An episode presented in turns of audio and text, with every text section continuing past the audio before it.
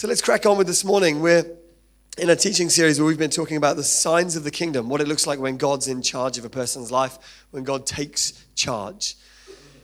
And when God takes charge of a person's life, it looks like a range of things. It's not a narrow thing. I think in, in some areas of ministry and some ministries emphasize one or two aspects of the kingdom. And they say, when the kingdom comes, it looks like, ba And they just emphasize one thing. Whereas what we've been doing over the past few weeks is saying, when the kingdom comes, it looks like a range of different things to a range of different people in a range of different ways. We don't want to be narrow in our understanding of God and His kingdom. We want to be broad and we want to be informed by the whole of Scripture. When the kingdom of God comes, He brings peace to a person. He brings comfort. He brings hope. The kingdom of God is good news to the poor. The kingdom of God is healing to the sick. The kingdom of God is deliverance to those who are oppressed by powers of darkness. The kingdom of God is joy. And today we're going to be talking about part two of the kingdom of comfort. The kingdom of God is comfort to those who mourn. And on the 21st of uh, October 2010, I experienced grief like I'd not experienced it before when my dad died of cancer. We'd had years building up to this day because we knew he'd had cancer for a while. But when he died, uh, the grief was overpowering, as you might imagine. Emotionally, I was undone. I was a wreck. But also in, the, in that day and in the weeks and months after that, I experienced a comfort that I wasn't quite prepared for. A comfort emotionally from God as a result of people's prayers, a comfort practically through the circumstances that God put in front of me, a comfort through the people that God had put around me. I remember sitting down with one person who I barely knew, but as a Christian, he just pointed me to the Christian hope that we have in Christ, that God is a good, loving Father that the kingdom of heaven broke into my life on that day, and it looked like comfort. And actually, when you experience grief or when you experience loss, when you need comfort, you find in those moments that comfort's available mm. In a way that it isn't there before the event occurs. Many of us live in a state of anxiety about what might happen one day. And anxiety or, or predicting or thinking about future events is always laden with worry because we're not there yet and God's grace isn't there yet. But when you find yourself in a situation where the thing that you feared happen, happening happens, you discover that God's right there with you, that His is a kingdom of comfort. And last week, Polly opened it up for us exceptionally when she looked at Jesus's, um, in John chapter 11, where Jesus raised his friend Lazarus from death. Uh, what Jesus did when he attended a funeral. And we saw that Jesus is able to sympathize with us, he's able to empathize with us, but he's able to bring a real and concrete hope by putting himself in the grave in place of Lazarus. He's then given hope, not just to Lazarus, but to all of us ever since. The kingdom of God, as Jesus showed it, looks like sympathy, empathy, but also hope. Mm. And just a word about the kingdom of God because when Jesus was preaching, he said, The kingdom of God is here. And everyone in, in Jesus' day said, Oh, that's lovely. But most of us go, What does that mean? that's lovely, but what does that mean? When we talk about kingdoms, we are talking about the sphere of someone's influence or power or authority. Uh, when I'm driving my car and the kids are kicking the back of my chair, I'll swing my hand behind to whack their legs, and they'll tuck their legs up out of my reach thus removing them from my kingdom. They're no longer in my sphere, my reach. I can't get them. And that's what a, that's what a kingdom is it's a place of authority. And the kingdom of God is not a geographical kingdom, it's not a nation state. The people in Jesus' day thought it was going to look like a nation state with a physical king on a physical throne, handing people physical passports to go and travel the world and rule and reign and exercise his government in those places. But Jesus came and brought a different message. He said, The kingdom of God is here now. And people in the time thought, Well, where? Like, we're still oppressed by our enemies. We still experience loss. What do you mean the kingdom of God is here now? And Jesus pointed out through his words, through his actions, that the kingdom of God is wherever the power and authority of God is experienced. The kingdom of God is wherever a person receives and surrenders to the authority of God. God is a king, he rules in a kingdom. And I like to think of kingdoms in terms of a, well, a sphere of someone's influence, um, a hoop, if you like. This could be a bad idea. Um, I'm not going to try to hula hoop, you'll be pleased to know. But as I stand in this hoop, I am within the sphere of this hoop's influence. And if you like, the kingdom of God is a sphere of authority that is around me as an individual. God's kingdom is on me, so I experience from God, because of his dome of authority, I experience peace and joy and comfort deliverance from the powers of darkness. I can experience healing. I can experience justice. I can experience good news because I'm within. I've received the kingdom of God. Now, outside of the authority, outside of the hoop of God's kingdom, of course, we still know and can experience comfort, we can experience peace, but in, in a limited degree, in a degree that always ends at death. But God's kingdom overlaps death. It's not intimidated by death. Jesus is in charge of death itself. And so the kingdom of God for the Christian is one that doesn't end. We experience God's healing, God's comfort now, but we'll experience it more fully in the age to come. Now, we don't just benefit from and experience the kingdom of God ourselves as Christians, but I'm going to put this here because and just like you have to imagine I'm standing and living in the kingdom of God. But in Isaiah 61, it says, The Spirit of the Lord is upon me in order to proclaim yeah. good news to the poor, in order to bring comfort to those who mourn. So within the Spirit of God and the kingdom of God, as believers, we then have a responsibility to bring that comfort, to bring that kingdom to others. And we do this in a couple of ways. On the one hand, Jesus taught us to pray, and he said, Pray like this Our Father in heaven, hallowed be your name, your kingdom come. And when we do that, we're essentially, um, John, come here, mate. Come and stand there. When we do that, when we pray, Your kingdom come, we're essentially playing hoopla. We're saying, God, that was quite a good shot. Thanks. We're, um, we're saying, God, your kingdom come. John's in need, and I want your kingdom to influence him. I want some of your sphere of authority and your power to reign in John's life. Stand further away. That was too easy. And obviously, in some aspects of life, you can say, Your kingdom come, and you don't see any noticeable change in a person's life. And we say, Come on, your kingdom come. Oh, well done. Very good. So, one way that we bring the kingdom of God is by praying, God, your kingdom come. But in other respects, and the kingdom of kingdom sign of comfort is like this. You can't bring comfort to people easily just by chucking stuff at them, mm. or always just by praying and asking mm. God to do it as the church, God has called us to be the means of comfort. That we are those who, in loving and supporting and bringing hope to someone, we administer the kingdom of God to them that they can enjoy something of God's authority and power in their life. Thanks, John. Um, and that's at least that helps me. That's how I think about the kingdom of God. When I pray, I'm saying, God, your reign come on that person. All of the things that are associated with God being king, let it be for that person.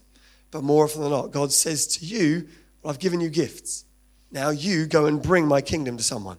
Come and show them what it looks like to live under my authority and my reign. And this morning we're going to read a Bible verse from a book called one, uh, 2 Corinthians. It was written by a man named Paul who wrote a letter to, wrote letters to lots of churches outlining, outlining for them Christian doctrine. And um, he says this. Let's, let's click through it together. Paul said, Blessed be the, fa- the God and Father of our Lord Jesus Christ, the Father of mercies and the God of all comfort, who comforts us in our affliction so that we may be able to comfort those who are in any affliction with the comfort with which we ourselves are comforted by God. For as we share abundantly in Christ's sufferings, so through Christ we share abundantly in comfort too. If we're afflicted, it is for your comfort and salvation. If we're comforted, it is for your comfort, which you experience when you patiently endure the same sufferings that we suffer. Our hope for you is unshaken for we know that as you share in our sufferings, you will also share in our comfort. For we do not want you to be ignorant, brothers and sisters, of the affliction we experienced in Asia, for we were so utterly burdened beyond our strength that we despaired of life itself. Indeed, we felt that we'd received the sentence of death, but that was to make us rely not on ourselves, but on God who raises the dead. He delivered us from such a deadly peril, and He will deliver us. On Him we have set our hope that He will deliver us again. You also must help us by prayer, so that many will give thanks on our behalf for the blessing granted us through the prayers of many. Paul says to the church, with the comfort that we've received from God as a result of being in God's kingdom and knowing His hope for the future, we now comfort and are able to comfort others. To make, I want to make a couple of comments on this, and then Chris is going to share for us. Let's put the um, Bible verse back up. First of all, Paul says this He comforts us in our affliction. Note this we will experience affliction or trouble. Life is not easy. It never will be easy. If it is easy, great, but it won't be forever because we live in a fallen world. Sometimes we experience trouble because of the poor choices we've made. Sometimes we experience trouble because of the injustice and unrighteousness of others towards us. But often we experience affliction just because we're living in a broken world. But in that trouble, Paul says, he says, it is God, the God of all comfort, who's able to comfort us. Mm. And this is surprising. It ought to surprise us because we're talking about God, the creator of the heavens and the earth, the God who knows the future, the God who's outside of time, the God who's sovereign and powerful. And yet, Paul says of this God, he's close, close enough to comfort you. He calls him the God of all comfort. He's strong and yet he's tender. He's holy and yet he's near as well. One of the primary ways that he comforts us, Paul says, is this is that through Christ we share abundantly in comfort too. God, by sending his Son, the Messiah, Jesus Christ, into the world, he died a death in our place for our sin in order to offer us comfort. We're comforted because Christ suffered in our place. The gospel brings us comfort. And then what we see as well is that that comfort that we experience creates honesty in the church. This is what Paul says. He says, For we were so utterly burdened beyond our strength that we despaired of life itself. Now, we love to follow men and women who've got their lives together. In fact, unless someone's got their life together, or unless someone's life matches up with their speech, we find it hard to follow them. Paul's living in a day where he's writing a church, he's writing a letter to a church who have been influenced by what he calls super apostles, men and women who are very powerful and important or at least they thought they were. They spoke with authority and they said, Paul's nothing because he's not very eloquent in speech. He's not particularly strong in presence when he's before people. He's quite timid. He's quite weak. And Paul writes to a church who are struggling with this image of how are you a real leader? Because, I mean, look at your life. You're, I mean, how many times have you been beaten up for the gospel? How many times have you been in prison? How many times have you been shipwrecked? If God loved you, Paul, if you really were an ambassador of God, Paul, surely your life would look better than this. Paul writes to a church who are thinking those thoughts, and he says to them in chapter one, in the opening few paragraphs, life's been pretty hard. I've almost thrown in the towel several times. In fact, I thought I was going to die on several occasions. Because Paul knows that what he's got to offer them mm. isn't his own might and strength. Mm. What he's got to offer them is the comfort with which he's been comforted. The kingdom of God, the gospel of Jesus, the good news of Jesus. That's what he's got to offer. So he's able to say, We were so utterly burdened beyond life. He also says, You must help us in prayer. Ministers, those who lead, you're leading a group in the church, you lead at the front you lead in any form of ministry in the church, you're not above the need for people to pray for you. In fact, you need it more often than not. You need it most of all. Again, in the world, we might look at leaders and think they're the ones who've got it all together. It was amusing to me that this week the BBC made a lot of the fact that Theresa May shed a tear heaven forbid, but she shed a tear when the election didn't go as she hoped it would. She showed weakness. It's like, look, she's not a robot. She has emotions. And the BBC just peddle it out. There it is. And I think Tim Farron then, it was later, he was on some radio show and they asked him a question. And he was like, yes, he shed a tear as well.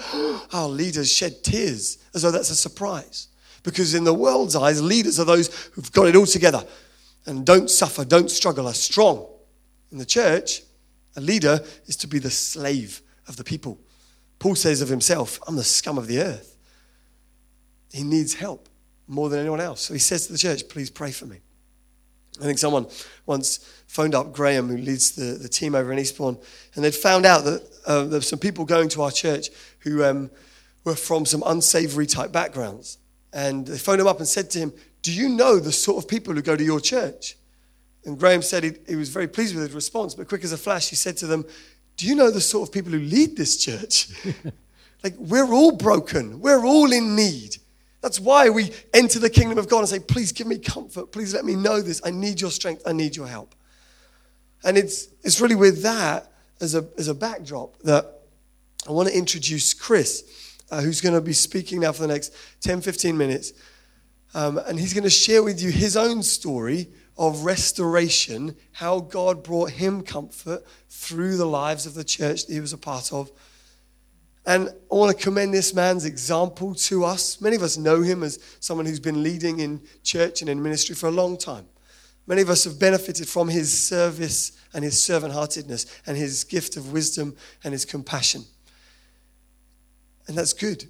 But it's also worth us knowing He's just like all of us. Mm. He's just as much in need of God's comfort and help as the rest of us. So I'd love you to give Chris a big hand as he comes to share with us just now. So welcome, Chris.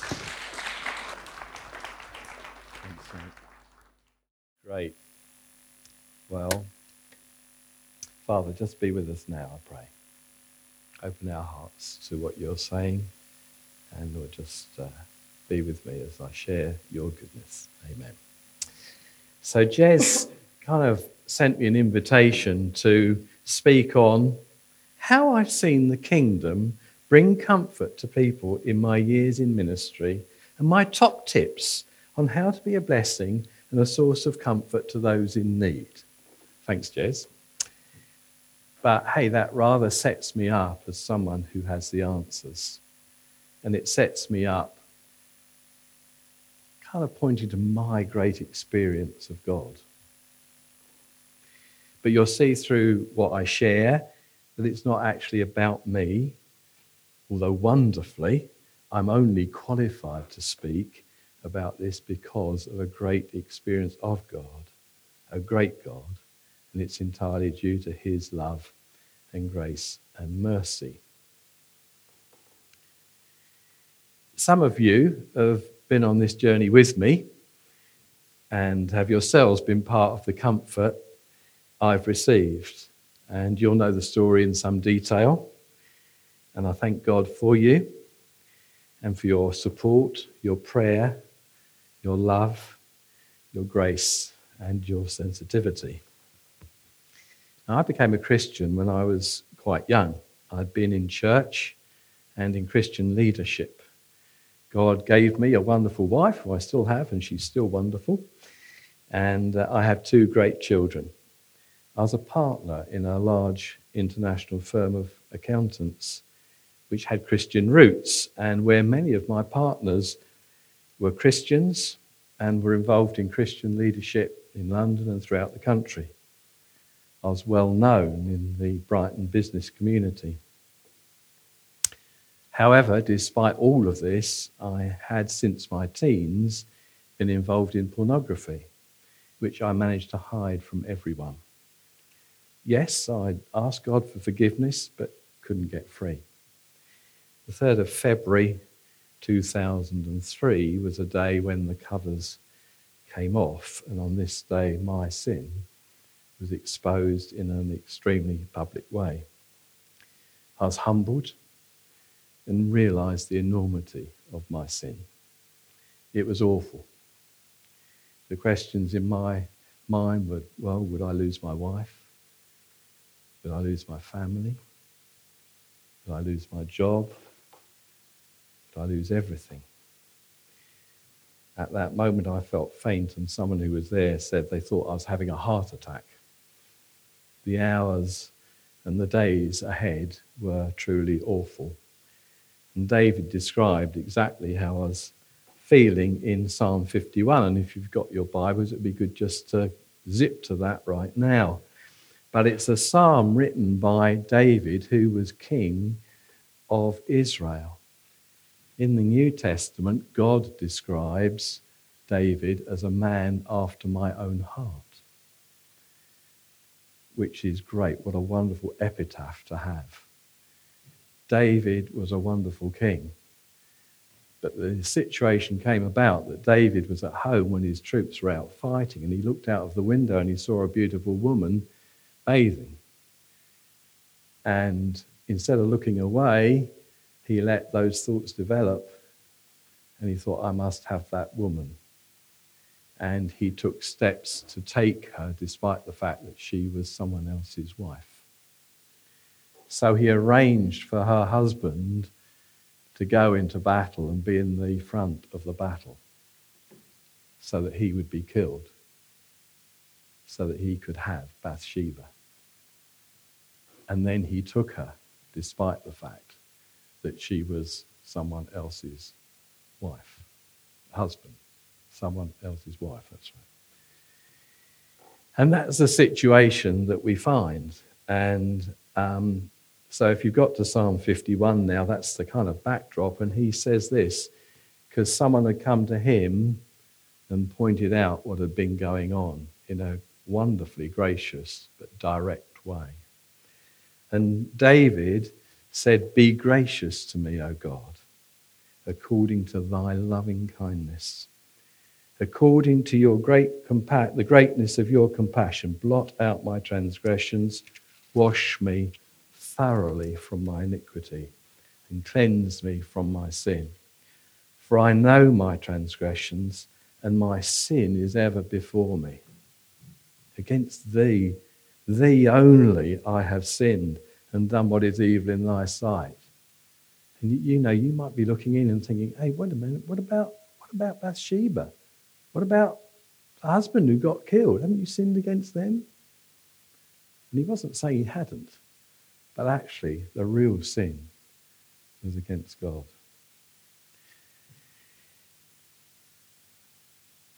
Against thee, thee only have I sinned and done what's evil in thy sight. So thou, you're justified when you speak and blameless when you judge. Behold, I was brought forth in iniquity and in sin. My mother did conceive me. Behold, you desire truth in the innermost parts, and in the hidden part, you will make me know wisdom. Purify me, and I shall be clean. Wash me, and I shall be whiter than snow. Is that some of the background of that psalm? So wonderfully for me, although that day is kind of imprinted on my memory in, in all sorts of ways, it was the beginning of finding God's amazing grace. I remember thinking all sorts of things. I thought, actually, I do know God loves me. But I, I know I've sinned dreadfully against God, as well as friends and colleagues. I knew I had to decide whether to be open and honest or try and cover up as much as possible. I had a good friend called Dave Mitchell, who some of you will know. When he heard, he immediately got on the phone to us, to me, and uh, just wanted to help. And he expressed his love and he said, Would you like me to make contact with Don Smith, who was the pastor of King's Church and started King's Church in Eastbourne, who I'd known for many years, and see if I could meet him and meet up with him? And so it was, I found my Smith in Don Smith's living room.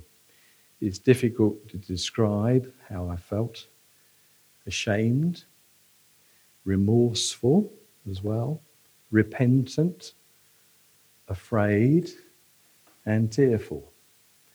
Now, Don has a reputation. he, people kind of talk about him. Well, well, young man, just pull yourself together. Actually, do you know what? He's not like that. But that was a kind of a bit of a, a reputation around. But I found myself sitting there with Don, and he was so gracious. Do You know, there was no sense of his condemning me. I remember saying to him, I'm not sure I'm even a Christian. And he was so wise. He didn't say, never mind, it's all right.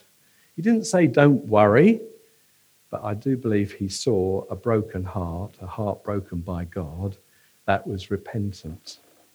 Actually, he didn't give me lots of advice. And my mind and spirit were in such a turmoil, I really don't think I could have taken it in, even if he did, because of how I was feeling. He lovingly prayed for me. And he went out of his room and he came back and he gave me a book. It's a very, very big book. It's full of truth. And it's based on this psalm we've just been talking about, Psalm 51. It's uh, sermons by Dr. Martyn Lloyd-Jones. And I lived in Psalm 51 for months and months. Do you know, I could pick the psalm up and I could pick this book up and just go to it from time to time. I just felt God was speaking to me through it over and over again. There were times when I just would weep and sob before God. I remember once when Jill was out, I just went and was on my knees. My head was buried in the armchair. I was just crying before God. Oh, I'm so sorry. I just, just pouring my heart out, really. Because I was so aware of my sin against a wonderful, holy God. I didn't want to eat. I don't know how much weight I lost. I do not recommend this as a way of losing weight. I didn't want to leave the house. I was ashamed. Jill would say, Come on, we'll go for a walk in Friston Forest. And she didn't really give me an option. She's a great wife. Do you know, my dad had died some 40 plus years before. And I remember I'm just crying. I wanted my dad. Just wanted to talk to him. Just wanted to tell him just wanted to feel him giving me a hug. But I did find a father who did hug me and who did love me. It wasn't Don Smith, it was God. So, Psalm 51, and I do recommend you read it because it sums up exactly how I felt, because God's word comforted me. I remember thinking all sorts of things at the same time. I know God loves me, and so on and so forth. And then going to church and meeting people was something I kind of, oh, I really didn't want to do. I just didn't want to do. A lot of people knew me, and even if it was in Eastbourne. So um, Don said, hey, because they started their meetings at 10 o'clock, he said, why don't you turn up at 10 past 10 and then leave before the end? Then you won't have to answer any questions. And anyway, it's a big church, but then you won't and don't let anyone bother you. That was great. It's just great. So loving, so compassionate. So that's what we did. He cared for me, he cared for us. He and Steph spent time with us. One Sunday, which was a kind of tearful Sunday, it, uh, we were at the church and he, he gave us the keys to his house and said, Hey, go, go to my home and I'll be back later and then we'll have a meal together.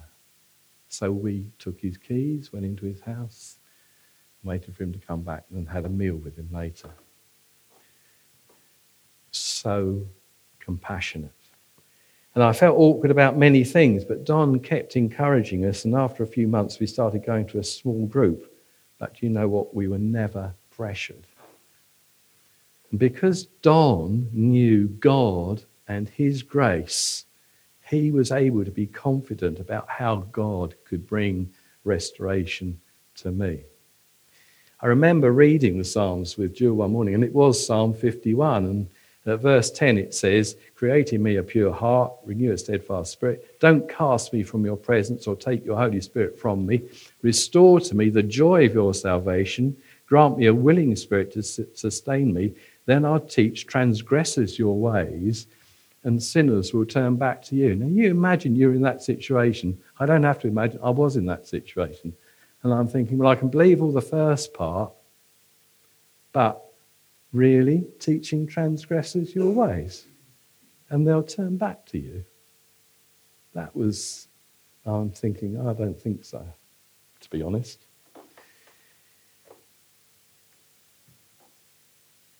But an amazing thing had happened which should have given me a clue. I determined to meet with and be accountable to some of the Christian partners in the firm that I was part of who were in Christian leadership. And as I told them about my situation, all that I'd done, the response from several was amazing. And their response was actually, do you know, I have that problem and I've never told anyone. These are chartered accountants, and all these, you know, people, nice suits, nice lives, and then nice Christians involved in leadership. And, you know, I had the privilege of praying with them and for them even then. And uh, that was quite mind blowing. I remember one morning in all this process, I was working in London. I was standing at the station waiting for the train an old chorus from my childhood came to memory, which I shall sing. God, I'll try and sing. God has blotted them out. I'm happy and glad and free. God has blotted them out. I'll turn to Isaiah and see. Chapter 44, 22 and 3. He's blotted them out, so now I can shout, for that means me. See, those scriptures that have been put into my heart as a child came good. And you know what? I sang that, and then I went and looked at Isaiah 44, 22 and 3. And it's true. My sins had been blotted out, and I came to that understanding that they had. But I had written myself off from ever being used by God again. So it was amazing when I was asked and trusted to lead a small group and even run an alpha course in our home. And I remembered that scripture I'll teach transgressors your ways, and sinners will turn to you. I'm like, really? This is really happening. You kind of have to go, pinch yourself. Is this really me? And through that first Alpha in Seaford, someone was converted and is still flourishing in the church today. God is so good. Pat's not here, but it was Pat. Wonderful. Just, and she's been such an encouragement. The God of all comfort, through Don Smith, brought confirmation of forgiveness and hope. That was good. Then, through leading a group, running an Alpha course, we're overseen by Clive and Heather Chernick who simply kept encouraging us to press on, to serve, to contribute, to lead. Then we became involved with Dave Dean. He took us up and he had us helping him with Andrew with all sorts of things, Alpha courses, going to Ukraine, all sorts of stuff. In fact, the first time we went to Ukraine, Jez was there as well. You were in Krasny Luch, weren't you? Knowing all he knew about us, or rather knowing the God of grace and mercy, he and they still believed in us that we could serve and bless people and that we weren't written off. The God of all comfort used Clive, used Heather, used Dave, used Jean, uh, June to encourage us in restoring us and believing that God could use us and be what He made us to be. One last person I'm going to just mention some of you will remember Peter Archer is a very good friend of ours, and um, he actually was the chef at um, Pilgrim Hall, and uh, he got cancer, and he knew he was dying. He and Fiona decided that he wouldn't have further treatment with the aim of simply prolonging life a bit longer, but rather aim to make the time he did have count. And very shortly before he died, I can't remember exactly when, it was probably a fortnight or something like that. He, um, he spent some time, and I don't know when it was with his children, but he had specifically got words from God about them and their future, and he brought them to them to encourage them that when he was dead, but God was still got plans for me. And he really brought, and I'm not privy to what he said, but I know he brought specific comfort to each of his children. Well, that's wonderful. Do you know what? He also took the time to hear from God and ring me from his bed and speak to me and bring encouragement to me.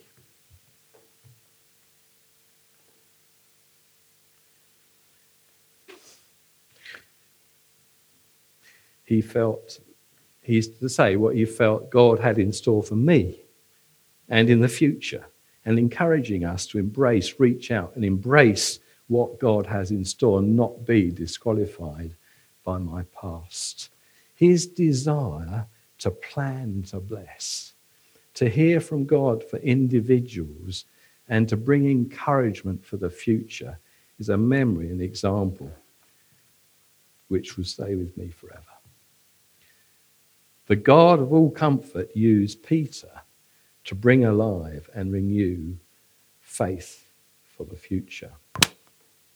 So, just to land, the only reason I can share anything with you this morning is because of God's amazing grace to me. Top tips? Okay. Just a couple, four actually. The first thing is if you're in a situation with people and you see, when God's done something in you, sometimes people, they, they don't know that, but somehow they sense that there's a, you know, it'll be all right to talk to that person. So people come. So the first thing is listen with your ears. What they actually say, What's coming out of their mouth? And at the same time, whilst you're listening with these, listen with your inner ears. Because sometimes what people are saying is not really what they're saying. There is a whole other thing going on. So be listening to what God says. See the person, but look to God. I guess I would be interested to hear Don's account of the meeting in his living room. Don could see a horrible, snivelling, sinful, repentant mess. But Don, I am sure, was looking at a faithful, wise, gracious, forgiving God who has a track history in restoring, forgiving, and using adulterers and murderers, David, violent Jesus haters, Saul, then became Paul, slave traders, John Newton. God's got form, good form. He's in the business of restoring. So, at the same time you're listening and looking, be listening to God. What is He saying? Secondly, sometimes these conversations can be very emotional. And don't be pressured by emotion into saying something nice. There, there. It doesn't do it. It isn't comfort. I remember Terry Virgo, who uh, started New Frontiers and was part of the church with him in Seaford. There was a lady who to, came to him once, and having heard the gospel, and the cro- about the cross, she said, I must be very sinful. And he said, No, that's all right. You're well like that. He didn't. He said, Yes, you are. Okay? But God is rich in mercy.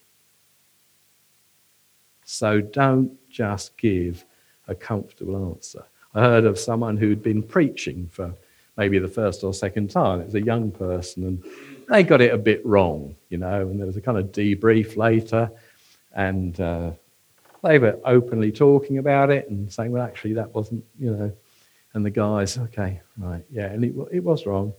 And then the guy said to him, but next time, the guy thinks, next time? There's going to be a next time. Oh, I haven't ripped myself off. There's a next time. I can learn. So, make sure that we give hope. And be clear that what you give is biblical. That doesn't mean that you quote a just a Bible verse. Some Bible verses may seem exactly right. So, one of the favourite ones, and I'm not putting this scripture down, but it can get used kind of a bit like a scattergun. Uh, in Jeremiah 29, I know the plans I have for you, plans for good, not for evil, to give you a future, so on and so forth. Now, that is a great scripture, but it might not be the right scripture at that moment. It might be actually you need to get on your knees and call on God.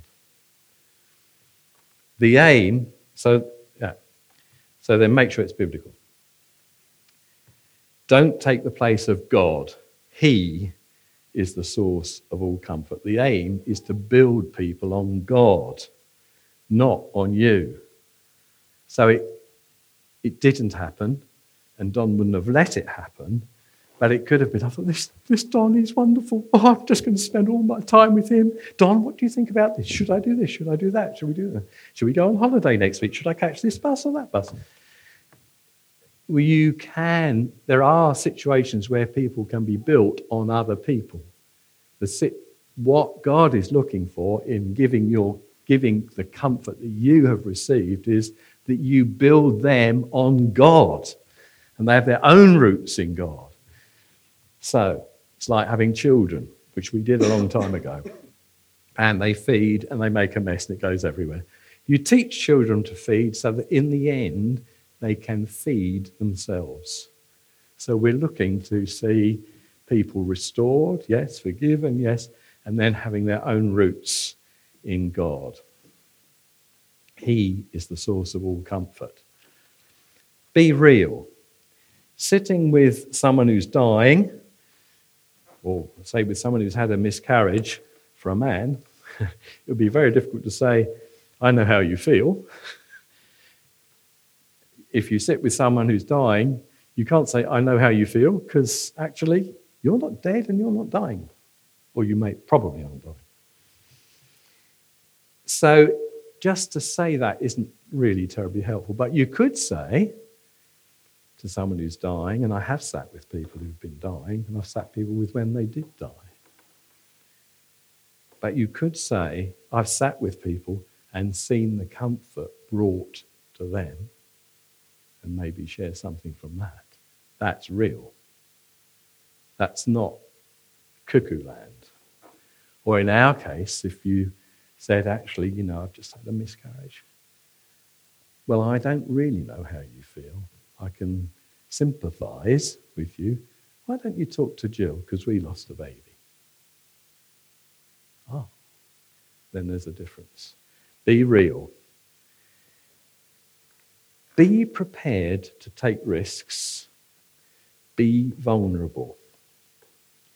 Do you know, uh, when Jez asked me to speak in the, in the way I said earlier, I had this, okay, I could say all sorts of things this morning. I just felt God say, no, come on, be vulnerable. Uh, not easy. Um, yeah, but be vulnerable, but also be wise. If I'm with someone who's seeking help, and I think that being vulnerable and sharing my feelings with them, or my failings, sorry, my failings with them might help. I always, I do check it out with God and say, is this wise? Because there are people who will take that information and use it in a not very good way. But that isn't the driving factor. The driving factor is what is God saying? Is what God has given to me, the package I've received, can I share that so it would do good to them? And they'll say, like the guys I was at work with, oh, I have that problem. Okay, let's pray about it. So, I will always ask God, is this okay? Am I wise in what I'm saying? Now, this book is, I say it's a huge book. It's, but it's huge. And I'm going to put it on the table at the back later. Uh, and if you want to take it, not just out of interest, can I say, but if you feel God's been speaking to you about things this morning, I'd encourage you, take it, read it. If you want to give it back to me, that's great. If you don't, that's also good. Don't just take it out of, oh, well, that's a Martyn Lloyd-Jones sermon. No. But I believe that is there for you and it will unpack that psalm further. Back to Jez. Let's give Chris a hand. Thanks, mate.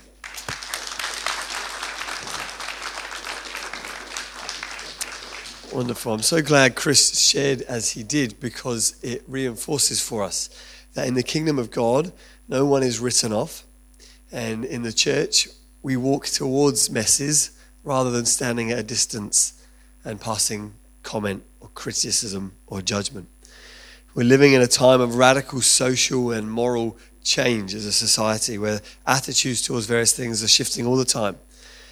And often people will say, Oh, what do you think about X? What's your opinion on Y? And we can be tempted at times to want to provide a theological, critical, robust answer to a perceived problem. Whereas actually, the kingdom of comfort looks different than that. It looks like answering, I don't know. I'll go and talk to the person. I'll go and get to know them. And I'll get and try to walk a mile in their skin, in their shoes, or get inside their skin. God is our hope. Uh, in the Simon and Garfunkel hymn, hymn song um, called "Bridge Over Troubled Water," they wrote this. They said, "When you're weary or feeling small, when tears are in your eyes, I'll dry them all. I'm on your side when times get rough and friends just can't be found. Like a bridge over troubled water, I will lay me down. Like a bridge over troubled water, I will lay me down. And that is a good example of how to behave as a friend, but that's who we point to as our Savior, who did literally lay himself down and become a bridge for us. Not just over troubled water, but over the chasm of separation between us and God. We point to Jesus as our hope, and we as the church look to bring the kingdom of comfort to those that we meet. I'm going to pray for us as we close. Um, and then if, if you've got kids, I'm going to have to ask you to go and grab them and get them from the kids' work because we're slightly over this morning. But let's just pray and see what the Lord wants to say. Father, thank you that your kingdom is comfort and peace and righteousness and joy. And ask that you'd come and bring your comfort to people, God, in need. You'd come and bring the kingdom of comfort to those who need to know it this morning, to those who are feeling weak, to those who are feeling like they're barely holding on. I pray you'd bring comfort. We thank you that in Jesus you provided the ultimate means of comfort and restoration by sending your Son to be a bridge between us and the Father, and so bring us home to God. Amen.